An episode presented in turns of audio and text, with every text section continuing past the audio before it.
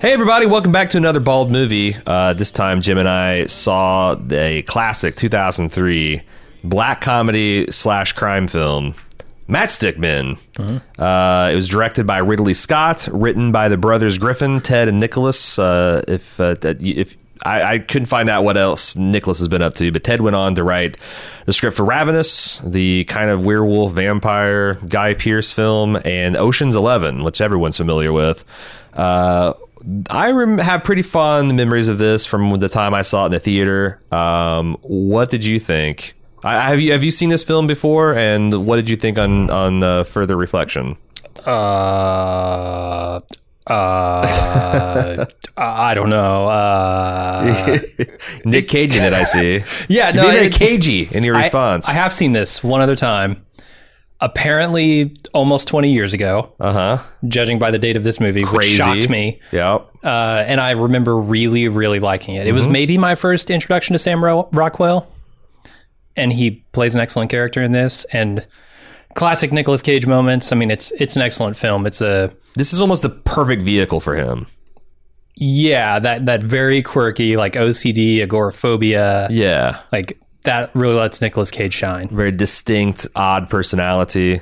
Uh, as you mentioned, this this stars Nicolas Cage uh, and Sam Rockwell.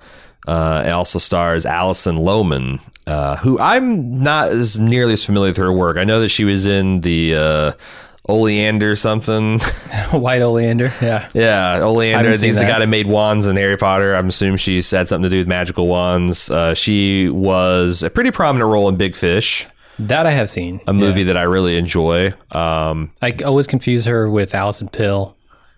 I, I kept thinking, oh, is she in Scott Pilgrim? who, who was the other Meg uh, from Scott Pilgrim? Uh, Yeah. Whitman, because I, I feel like there's there's like right. there's a there's like a some kind of triad of of Lohman, Whitman, Pillman yeah, going man. on there. Everybody in this is great. Like Alison Lohman is fantastic. She's Yeah. 24 years old in this, playing a 15 year old, and I think she does a great job. She really does. She, she feels like a kid in this movie. She really they they do a lot with the costuming and makeup, um, and her kind of natural youthful looks to to sell it because it doesn't. yeah, but that performance is also really good. Like just how you know impulsive she is, and just like sort of precocious and bratty. Uh-huh. feels and- like she's on the outs with her mom and yeah, Yeah. um it's it's pretty good i uh, so i don't want there's this movie is a you know it's a it's a crime drama there's some some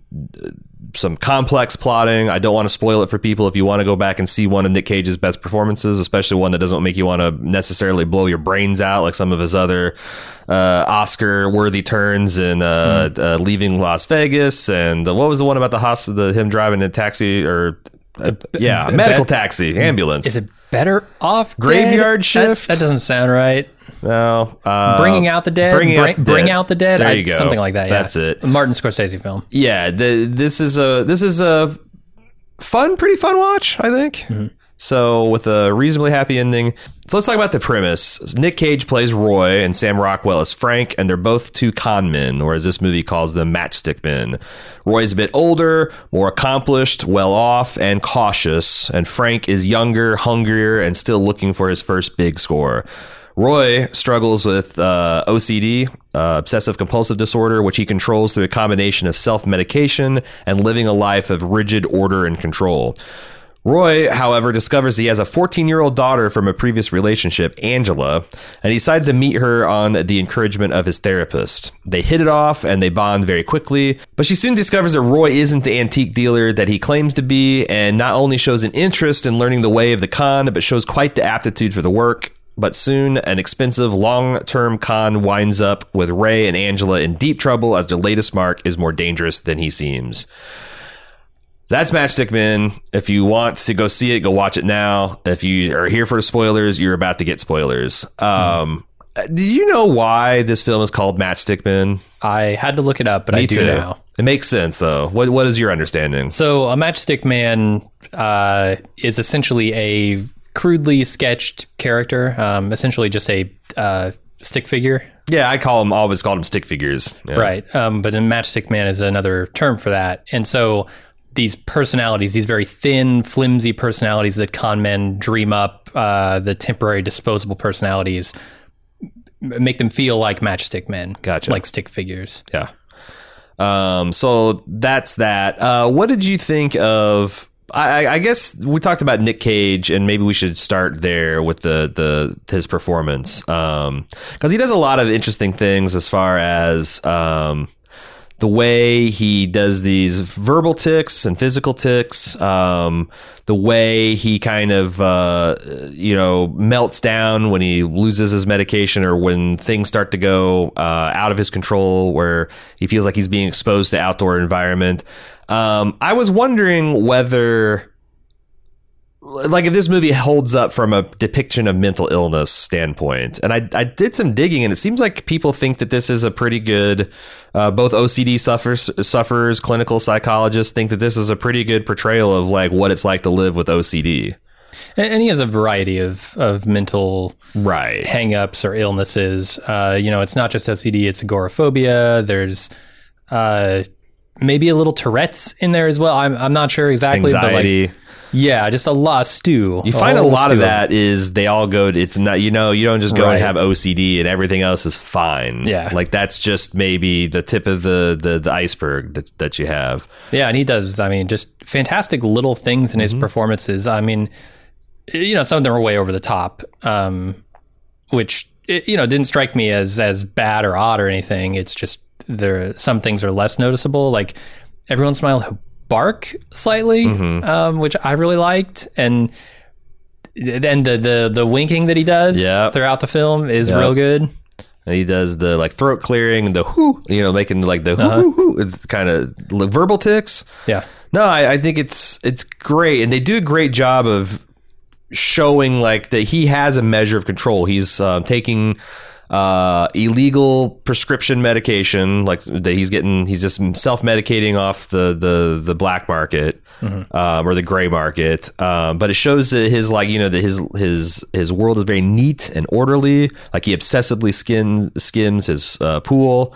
Um, he like uh, is very much calm and control when he's on these phone calls with people. When we introduce them, that he's doing these scams, but then when he goes to their house and someone opens up a window, suddenly yeah. it's it's weird. That I, I guess that's the other thing is that um, the one thing I thought this movie would be kind of drug for is that uh, there's a part in the movie where he's unmedicated. Essentially, he's taking a placebo, but it seems to be controlling the subs the, the the the worst of his his ticks. And I did some digging, and I guess that that's something that can happen. Like, you know, you can control some of this stuff through therapy, through behavioral modifications, through lowering your stress or anxiety, through having, you know, perceived greater control or fulfillment in your life. And like his Yeah, daughter, that's it. Yeah. that emotional attachment was the medication. Yes. You know, was essentially the therapy and the medication he was taking. Right. I mean, as in as much as these are like mental conditions, um, and not you know necessarily chemical imbalances or anything like that. Yeah, they could be overcome with just a better outlook on life, uh, less guilt in your life, um, a feeling of more control. Yeah. All of those things could contribute to to making you temporarily feel better. Yeah. Um, this has, I think, you know, we did a whole uh, you know, super serious film fest on the works of Nick Cage. Uh, and this is one of my favorite lines ever. Uh, and I did, I couldn't remember. I, I clearly remember this line, but I didn't remember what movie it was until we got to it, where he's in the pharmacy and he, he all, with with nothing but a blister pack of his expi- of his medication. He's trying Yeah. to get a f- prescription he's fulfilled desperate. and he's cutting in line and you know people are taking exception to him being this crazy person you know quote unquote uh, causing all this chaos in the pharmacy and he turns to one of the outraged uh, line cutters or cuttees and he says the guy said, "Hey, have you ever you ever heard of waiting in line, pal?" He goes, "Hey, have you ever heard of being drug out to the sidewalk and beaten until you piss blood?" And it's just the fucking best. Yeah. it's the best. No one but Nicolas Cage gives that performance No. in that moment. I'm I, I'm thrilled that Nicolas Cage was able to deliver that line. Yeah, I was actually surprised when I looked up because I one of the last things I do in a bald movie review, especially if we're talking about classics, is I go through uh, and look and see what old Roger Ebert had to say. Um, as we move forward in time, it'll be that'll be less and less an available reference. But he had a four star review for this film, which I thought that was uh, you know he he considered this an Oscar winning performance, one of his best. And he had this paragraph where he says Nicolas Cage is accused of showboating, but I prefer to think of him as swinging for the fences. Sometimes he strikes out and he cites Gone in sixty seconds, which not sure I agree with. He, he doesn't really go for it in that movie either. yeah, Does he? I don't know. I mean, I could see him. He's he's he's loaded with a whole bunch of colorful characters. You got Gio. But I don't think he has any lines like piss blood. maybe not. Maybe not. Yeah, that, let's talk about Vampire's Kiss if you want to talk about swinging for the fences and missing. There you go. There you go. Um, but f- he says far more often he connects. Uh, and he says parenthetically, he took enormous risks in leaving Las Vegas, bringing out the dead, and adaptation. He has a kind of raging zeal that possesses his character. What another actor would be overacting is with Cage a kind of fearsome intensity. There's an Oscar nomination here for him. Uh, I bet Cage would agree with that. His lizard, his, his lizard shaman connection he has with the material. Uh-huh. Um, so he's great. Uh, I thought he has really good chemistry with Sam Rockwell. Like you get their relationship within the 60 seconds of them interacting. You do, but at the same time, you're sort of puzzled as to why these two ended up together because they, Really? they don't they don't give you a lot of backstory on the two, right? that's Um, right. you don't know how they connected or why, Yeah, how long they've been working together? Uh, how long they've been working they together. None of that stuff, and they're so different. Like you would think that the the patterns and habits of Sam Rockwell, uh, his character Frank, Mm-hmm. would drive Roy insane. Because he's already got these mental issues that he's dealing with, and Sam Rockwell is just the sloppiest person. Mm-hmm. Uh, uh, it's not Sam Rockwell. Frank is the sloppiest person Mm-hmm. on the planet. Yeah.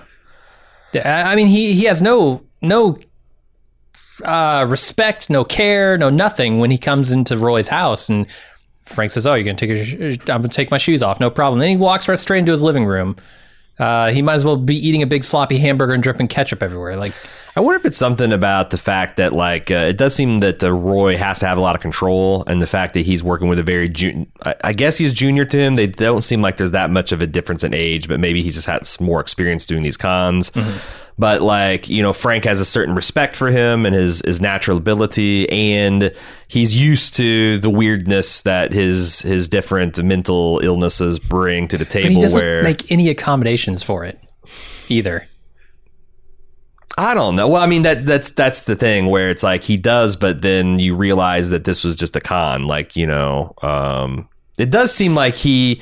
It, it does seem like maybe he could have done Okay. a little bit better when they're like out, like when they're out scamming that old couple, and the door gets opened. Um, maybe if like if if Sam sees what's happening, he can kind of be like, "Hey, could you mind shutting the door?" It's uh, you know, I got allergies. yeah, I've got a bad yeah. like you see your partner's freaking out and starting to twitch and tweak, then you you you jump in there and be the distraction or Yeah. something. I don't know.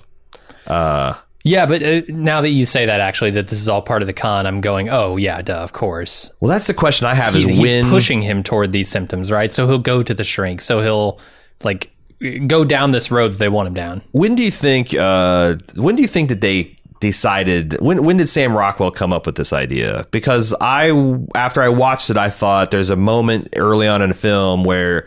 Sam Rockwell tries to sell him on a long term con, Uh, and the boat guy or whatever. And Nick Cage says, "Nope, I don't do long term cons. They're too dangerous." I think that's where he decided. Well, then I'm going to scam you. Yeah, I think so. There, there was so much money at stake, and, and you can see that Frank needs it. Roy doesn't, right? Roy's got stash, uh, a, a huge stash in a safety deposit box. Yeah, But Frank needs it, and I think Frank's pushing him, and the fact that he doesn't want to do it sort of drives Frank to to con him. and Sam Rockwell is essentially playing. Uh, Sam Rockwell's got a lot of different facets, but there is a very broad Sam Rockwell gear that he plays. Like in his think of his, his Charlie's Angels character, um, and that's pretty much what he's doing. He's being Sam Sam Rockwell. He is, yeah. Uh, before we leave Nick Cage, I wanted to talk a little bit about a little more about uh, how he commits to this role. Because there, there's so much. You know, we mentioned the barking, we mentioned the piss blood, but there's just so many little things as well, where like he's in this hospital, makeshift hospital room, right, and he's being conned, and he comes out and he's running across the the roof of this parking garage with his bare ass just hanging out, and this stupid little pointy hat thing. uh, it's he has no shame in those moments, and th- when he's in the the laundromat with uh, Alison Lohman with Angela, and he's got this ridiculous getup with this fedora, this like I don't even know what it is, like a straw fedora or something, and these glasses and this patterned shirt. Like Nicolas Cage is willing to go just about anywhere, and we saw that in like The Weatherman, where we were talking about Nicolas Cage's remarkable ability to take food uh, food items to the face Yes. without flinching. Yeah. I, I just have such a new, uh, such a keen appreciation of Nicolas Cage and what he is willing to do, even when it misses now. Um, I I need to go back and watch Mandy after having done a little more research on Nick Cage uh, and see if that recontextualizes anything for me. Yeah, I I'm a big fan of Mandy. Oh, I also just saw. Speaking of uh, Nick Cage in the news, uh, the color of space, the color out of space. Oh, that's the follow. That, that's No, the director's it- follow up to. I, I don't. It's not the same director. I think not? it's, the same maybe produce production company, which Okay. is probably half Nick Cage anyway. Okay. but it's a it's a classic uh, H.P. Lovecraft tale, um, oh boy. and it's excellent. It's excellent. It's it's it's. I think you would. It's got a lot of the same kind of um, aesthetic choices as Mandy, but without like uh, some of the things that kind of drove you nuts about it. it. Yeah. Yeah. That's a much more restrained uh, Nick Cage performance. Uh, going back to Matchstick Men, I think one of the things that makes the script really interesting and propels it is its it's not unconventional morality. Like I feel like this film really buys in to the idea that like that that Nick Cage while he sees himself as being this kind of like hey I'm not a criminal. I live by a code. I don't steal from people. People give me things. Yeah. but then they show that like you know he's really exclusively preying on old people at least in the beginning of the movie. Yeah. it kind of belies it you know like uh, I don't know that an old person that thinks they've won a major award is being greedy you know like No, you win a and- sweepstakes that doesn't take advantage of someone's greed like they weren't No, I think I think he he sees stupidity as a vice or gullibility as a vice. Um, that's uh, reasonable to exploit. Yeah. that's almost ethically d- neutral to exploit. yeah I I don't agree with that philosophy at all. Yeah. um, but yeah, the, the movie hinges on that statement, right? Like I I don't steal from people; they give me things. right They they they give their money to me. and I thought I was really impressed by how they play that out through the end you yes, know when all the way to the end. when you go to the end and you see that kind of like one year later, you think that there's going to be maybe some kind of syrupy resolution or some Mm-hmm. kind of like hugging, but it's it's not. The Or the cops are going to come, be called and come in and Nope. bust the the con person because she deserves it. nope. No, Nick Cage deserved it. Yeah. uh, in his mind, like Roy very much lives by that philosophy, and even when it's him giving things away, getting conned, he still lives by that philosophy. And that's the thing. It's like I that's. I think this movie works best on a first watch when you don't know the twist is coming because now that I knew the twist is coming, I, it seemed like it was telegraphed. And uh, when I first saw this as a as a much younger man, I was like 25, 26. Uh, hadn't seen nearly as many twisty films as I have now. Um, thi- I was uh, up until he staggers out of uh, of that makeshift room into the parking garage Uh-huh. roof. I had no idea what the fuck was going on. But having that hindsight and going back and watch it, the script has tons of signs and foreshadowing and flashing like warning signs that he's he's about to be uh, scammed. In fact, he every word of wisdom that he that he that he gives to his daughter, uh, Allison, is itself something he should be listening to. Because he's like at one point he's talking about the rules and he's like you know uh and, and one thing you got to make sure is you're not being scammed by the person you're scamming. And how he knew nothing about her and she had carefully constructed this narrative and took advantage of the fact that he would rather die. He's physically incapable of calling and talking to his ex-wife. Yeah. um, and that she's got a kind of a strained relationship so like oh if her car's not there then Yeah, all- in those moments where he's like, "Oh, I'll take you home. I'll drop you off." Like, "Oh, should we call your mother to come get you?" she's always pushing back on that, saying, no, no, no, no, no. which he thinks is charming and independent and Right. all that, but also she's she's putting him off. Yeah, it, it always has like some form of believable cover. Um, because like you said, there is that strained relationship. There is maybe she's sneaking out to see him, right? Yeah. And her, his ex doesn't know that, and Yeah, she might get in trouble for. it. He doesn't want to get his daughter in trouble, so he doesn't do it. Like yeah. a lot of good stuff. Well, that's why I think it's just such an ethically tight scam because at a couple points in the film, I'm thinking, do I feel sorry for Nick Cage? And the film never asks me to, and the film never does. No, Like uh, watching it this, the second time through, it's it's a. Um, I had a little bit more pity to him just because he is so not prepared for what's happening to him, and he's really investing like you know body, heart, and soul into this relationship. That's that's flim flam. Um, but it's no worse than anything he's doing to I don't know, maybe it's worse. Maybe like he didn't go to any of these old people and say I'm your long lost kid. But still. Yeah, I mean they're they're preying on the same gullibility that he does. Uh, the same the same desires. You know, everybody everybody's got something that they really want, and if you can offer them that, uh, even if it's a fake offering, they might be blinded enough to not see it. Yeah, and I, I like that that one year later Denouement is is very good at um showing that he's learned something from this. Like he's actually grown as a person. Yeah, He had millions of dollars and all these stuff sto- uh, socked away from all of the um, all of the, the the scams he's pulled his entire life. He loses the whole thing, and now he puts his what is obvious natural talent and salesmanship to work at a carpet warehouse. Yeah. and he's earning a very modest living with uh, this uh, grocery store clerk that he's had this kind of weird on again, off again OCD type relationship with. Um, but he see, it feels like he's you know buckled down, probably got some therapy, gotten on a a legal, legit prescription therapy, and he's he's better now. This is so. This is one of those movie uh, storybook endings, right? That's like uh, too happy to actually believe because. If, if you recall, the reason that his ex and him broke up, he says he left her with a black eye and a bun in the oven. And if you look at the scenario he's in at the very end of this, uh, his his grocery Oh, store clerk, that's wife, possible wife has a bun in the oven right now, right? They Uh-huh. make a big show of it where he leans down and practically like kisses her stomach. Uh-huh. Uh, it, it it's one of those things where you have to believe that this man has changed after this single incident.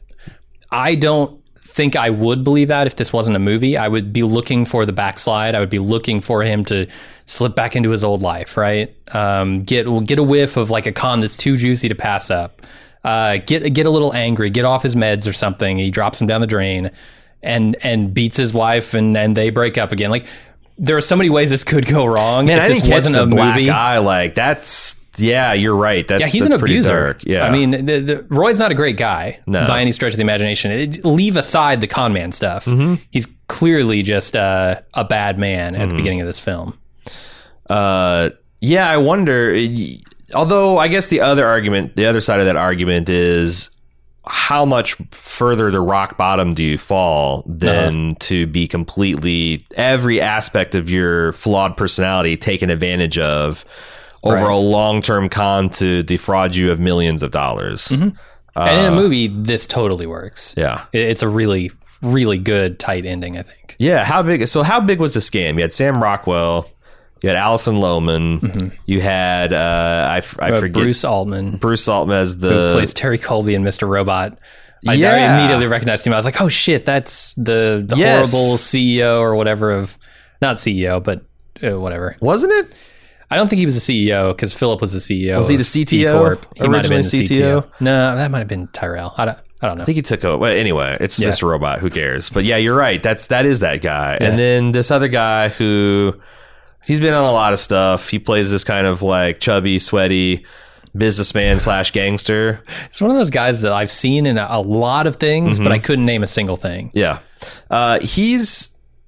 I, I thought the scam itself was really, really good. Um, Mm-hmm. You know, where they like Nick Cage poses as this kind of like posh, perhaps English, uh, you know, financier or Mm-hmm. money exchanger. What would you call that? Yeah, International money, finance money guy. launderer. Yeah. is essentially what he's doing. And there's is that what he's because like I wasn't sure if it was a convert like uh, it's actually laundering money or if there was a conversion like a currency conversion loophole. Like they do mention that, and yeah, I'm not. I'm not certain either. maybe. But the the thing that I thought the thing I thought they do so well um, is that they emphasize that the con, the, the most effective con, is the one that the person talks themselves into. You know that you like him and Sam Rockwell are sitting at the bar and they're sliding envelopes full of money, and you hear this guy talking about you know for currency exchange and stuff, and this other guy who has money is like, oh, how can I make more of it? Uh, they they hook themselves.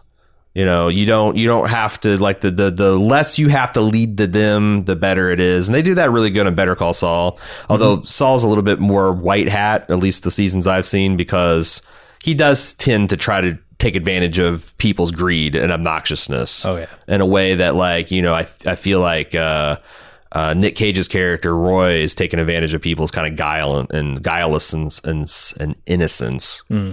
Um, but yeah, no the the when did you do you remember when you first saw this when you saw the scam the the big scam or did you I don't think it was till the end. Yeah. Um. Till till they reveal that like he's not in a hospital.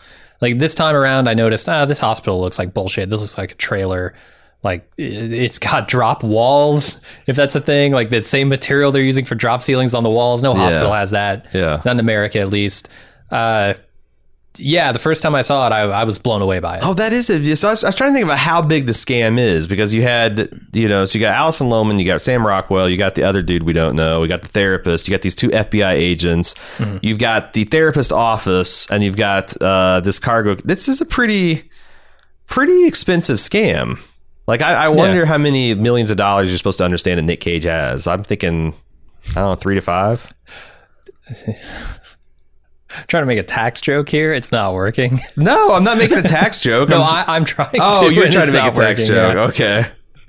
Uh, yeah, that's a good question. I couldn't tell how just how rich he was. Right. Mm-hmm. Um, he pulls eighty grand out of that lockbox at one point, Right. And it didn't seem to diminish it all that Mm-hmm. much. So there has to be at least a million, uh, and that would be in pounds or euros. I'm not sure which those were. Yeah, yeah. Had the queen on him, probably pounds. I looked up something. This is I can't remember why I looked this up as some kind of thought experiment, but like a, a like a 12 inch by 12 inch by 12 inch cube of cash is roughly a million dollars if they're hundred dollar bills bound up in the like you know ten thousand dollar I, bundles. I love that scene where he opens the briefcase and he's like, "That's eighty grand. That looks like a lot less." Uh-huh. And he says, "It always does." yeah, Because I think it would. Mm-hmm. Be like, oh, I'm getting hundred thousand dollars, and it's four bundles of bills. Yeah, no, twenty five each. I'm like, yeah. I had once ten grand in my hand in hundred dollar bills, and it just doesn't feel. it's not satisfying. yeah, you feel like you put a rubber band around that, and you can just you know go to Vegas and have, but it's it's not. Mm. It doesn't doesn't doesn't got that satisfying thick softball sized. You got to roll it. Yeah, I mean, that's that's what the drug dealers do, right? Is they roll their money, or fold it. makes it feel a lot more substantial. Mm, It- so th- there's one moment in here where I caught on to what a bad fucking idea this is, um, and it's when he, speaking of the lockbox, takes his daughter into the lockbox, the mm-hmm. deposit area, and puts her onto his account. And I'm thinking all she needs now is a passcode, and you're mm-hmm. fucked. Mm-hmm. That was before I remembered that this was all a long con to steal that very money. Oh, the second I- time I you knew it- yeah, the you- second time through. forgotten. Okay, okay, I, I'd forgotten almost all of it. It's been almost 20 years. okay, okay. Uh, Because I was surprised how much I remembered uh, beat by beat. I I only remembered that this was a long con after, um, like when he woke up in the hospital. I was like, "Oh, right, this hospital is bullshit. None of this is real. It was all a con."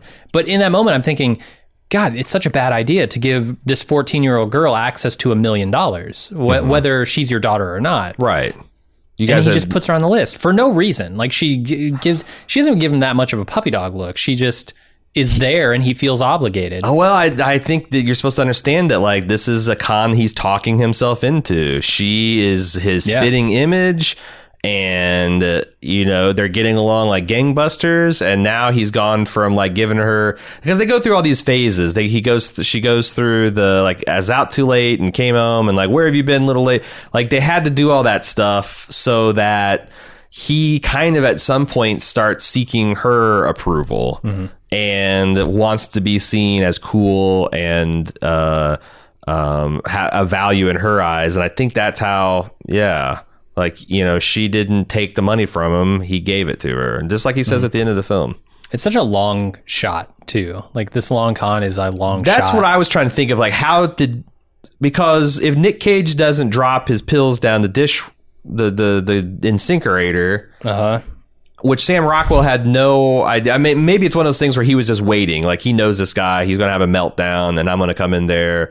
Maybe it's something he's been grooming him for a long time. I'm, maybe I'm wrong about the the turn down being that this was always in the back of his mind. Like, yeah, next time he fucks up his medication, I'm going to be in there. But mm-hmm. the, the logistics escape me. Yeah, you've got to you've got to say that okay, this relationship with his daughter is going to bring him out of his OCD and his mental issues long enough to want to do this long con that he says he's never wanted to do and never going to do. You have to get him to change his mind on that, which means Mm-hmm. Yeah. you've got to fix his symptoms of his mental problems. And you have to have the doctor ready to go. Like he's got to be able to take a phone call, and he's got to show up at his office at a moment's notice. Uh, yeah, I mean it's such a, a such a long shot. Yeah. But I guess at any moment, like he discovers what's up, and Yeah. so what? You know, you tried, you failed, no big deal. Well, I also wonder like how how improvised things were. Like, did he have Alison Lohman all planned from the beginning, or did he say, "Hey, go to this therapist, get you on some kind of bullshit medicine, and then we're gonna find whatever the leverage is"? And it turns out that like this relationship with his ex wife and the kid is the one that they thought, "Oh, that's the one." yeah, Um, cause like, in, I was just thinking like also it's kind of like a rocket launch and that you've got stage one, he's got to go to the therapist. If that doesn't work out, there's no stage two. If stage 2 works mm-hmm. out, then you got to go find your rope guy who's going to be the one that hauls them in. You go find, you know, it's like, yeah. then you don't need the FBI guys until it's time to set the trap. I wonder how much of it was like a plan as you go and how much of it was just like an mm-hmm. Ocean's 11 style. All right, we've got our Betty White and we've got our Greta Garbo and we've got an Ella Fitzgerald and we got all these guys put together. Mm-hmm. Um, it is interesting to see that this guy went on to write Ocean's 11 because Ocean's 11 is just a slicker, less OCD version of this Yeah. um, with no kid. It's you just got you're trying to you're trying to steal the affection of Julia Roberts back, I guess. Uh, I want to talk a little bit about the making of the film. okay. Maybe we can talk about Ridley Scott, um, but I want to talk about Oh. the budget of this film. Yeah. Let's so Ridley Scott. Uh, Okay. What's your opinion of Ridley Scott's work? I love his work. I mean, I do he's too. the guy who directed Alien and Bl- uh, Blade Runner Yep. and uh, you know Prometheus. Uh, You may not There's like the movie, but mis- the direction modern is missteps, but yeah. the direction is great. I mean, How would you? Because I, I I tried something out that didn't seem like you you were buying, which is that he's like a upscale or very a, a rich man's version of Michael Bay. uh, because he has a lot of the same kind of techniques and loves the magic hour and certain type of like heroic angles and shots. It's just if you can divorce. I'd be interested to see what Ridley Scott with Jerry Bruckheimer could do, because because Right. I, get Michael Bay and Jerry Bruckheimer so tightly linked in my mind. They were tightly linked for a long time. Yeah. I know it's it's hard to separate them. And Jerry Bruckheimer is the boom explosion Transformers guy, right? Well, I think he's just the production partner for Michael Bay, and then they Okay. split up. All right. This doesn't help me at all. Oh, sorry, sorry. I'm, I'm going to have them forever linked in my head. Uh huh. Uh, I, I couldn't tell you the difference between Michael Bay and Jerry Bruckheimer, in Hmm. all honesty. But you could tell me the difference between Michael Bay and Ridley Scott.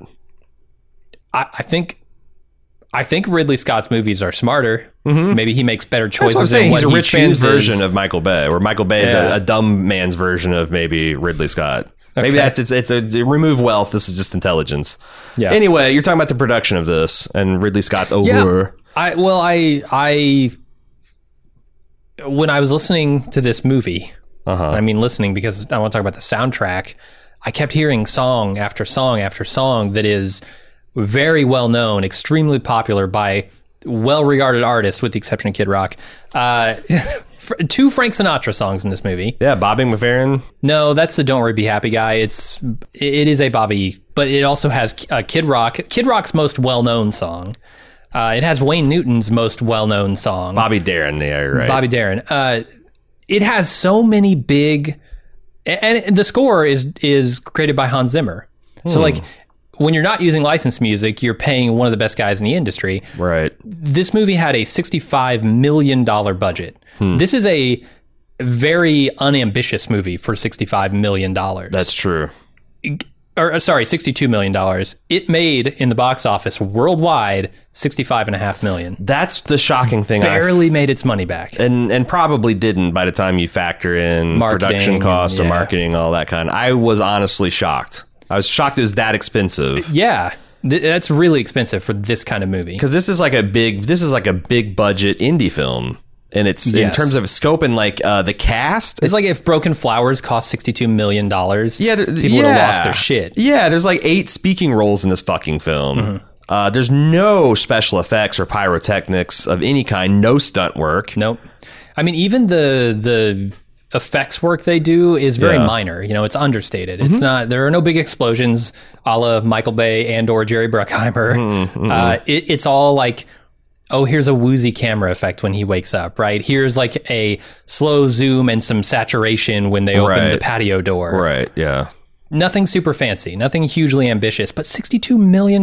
yeah it's crazy it's Now, crazy th- I bet that most of that went to the music and the acting talent, if I had to guess. Probably because those were big names. Even you know, Nicolas Cage and and Sam Rockwell were pretty big. uh, Maybe not so much Sam Rockwell because I think at this point he had been in like uh, Charlie's Angels for sure. Was he in Moon at this point? I Was that like 2000? I man, I couldn't tell you. It's it's it's around there. Yeah. Uh, but Nicolas Cage was like coming off of his like mega hit, like Bankable Star, Right. Con Air, Face Off. Like, Mm-hmm. Face Off, The Rock. Like he was he was at the height of his of his commercial powers. yeah.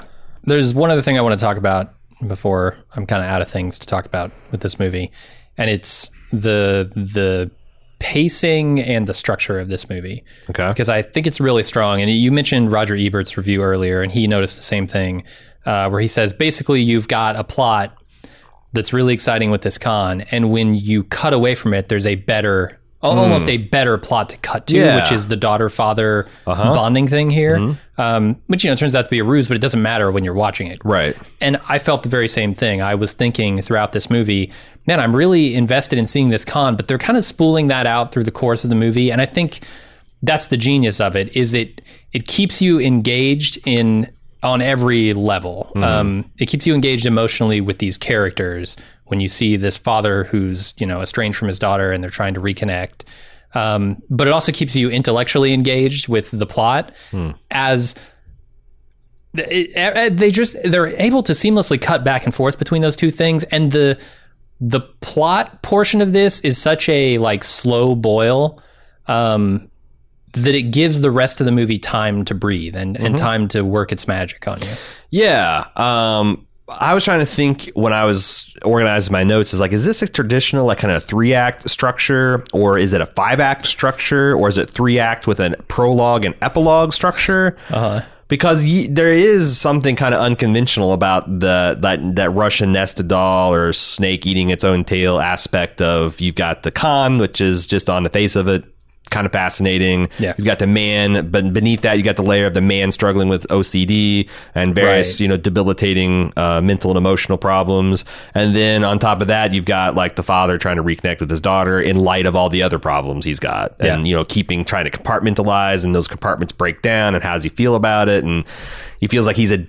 That was the other kind of tension is he swings between feeling like he's like a, a deadbeat dad to being a good dad to like, oh God, I'm a criminal dad. What does that look like? I got a criminal daughter Yeah. that stuff all really works really works well so that'll do it for this week's bald movie uh, we we I, I, we want to talk about a, a change in format that's that's going to be hopefully brief uh, we we're supposed to see a quiet place part two next week But uh, we just had some confirmed cases of coronavirus here in, in Ohio, and uh, things are kind of still up in air about how bad this is. I mean, there's entire countries under quarantine right now. They just declared a state of emergency here. Yeah. it, so we're going to kind of opt. We we are fortunate enough that um, we don't have any disease vectors in our life. We have a very small office that is isolated from people. We sit 12 feet apart from each other. Uh, my my biggest vector for disease is my son. Uh, you know, it's, it's entirely possible. Some schools have already announced that they're shutting down. Uh, the point is, we don't want to sit with in a theater full of 500 people coughing uh, to see some movies. So for the foreseeable future, for the the interim, we're going to not be covering first run bald movies. We're going to exclusively be going um, over some movies, and we're going to pay particular attention to maybe some things we missed in this last award season. Uh, so next week, in lieu of A Quiet Place Part Two, we're going to see Martin Scorsese's the Irishman, uh, his Netflix joint that he did with De Niro and Pacino and all those big names. I have been wanting to see this for a long, long time. It's a very, uh, a very intensive movie. Ask to sit and watch a three and a half, three hours, forty five minute movie. long. Um, It's but I mean- length. yeah, but I'm in for it. I've, I've been excited to see this. Um, I'm really looking forward to it. Uh, we're going to be covering it next week on Bald Movies, and uh, we'll play it by ear. I mean, a lot of these movies are getting, getting pushed. It seems like like uh, they've already announced that James Bond is going to be pushed to November, and I understand it's entirely because of the coronavirus. Yeah, I'm wondering if they'll push Black Widow. I don't, man, that I could be know. tough for Marvel. Yeah, well, I mean, they're the ones that something could. in something that's so tightly uh, scheduled. Yeah, but on the other hand, if it's a movie that could make a billion dollars worldwide, that's exactly the type of thing that you want to push because Yeah. do you want to have the, you know, do you want to coronavirus be called the Black Widow virus, the you Disney virus? Yeah. It's fucking rats, man. They carry the plague, and Mickey's no exception. Goddamn rat out of Orlando is going to kill us all. Uh, so yeah, that's what that's our plan to kind of like you know hunker down. Maybe it's an overreaction. Maybe we can all laugh about it in a month or two. But uh, we're playing safe rather than sorry, uh, and uh, that's what we're going to be doing in in the weeks ahead. So thanks for stopping by and listening to this bald movie. Uh, if you'd like to support us and the work that we do here, uh, it's real easy. Go to club.baldmove.com, and when we get these first run movies back. Uh, you'll be enjoying the fruits of that labor because that's one of the main features spoiler filled reviews of first run movies. We'll be back next week with The Irishman. Until then, I'm Aaron. And I'm Jim. See ya.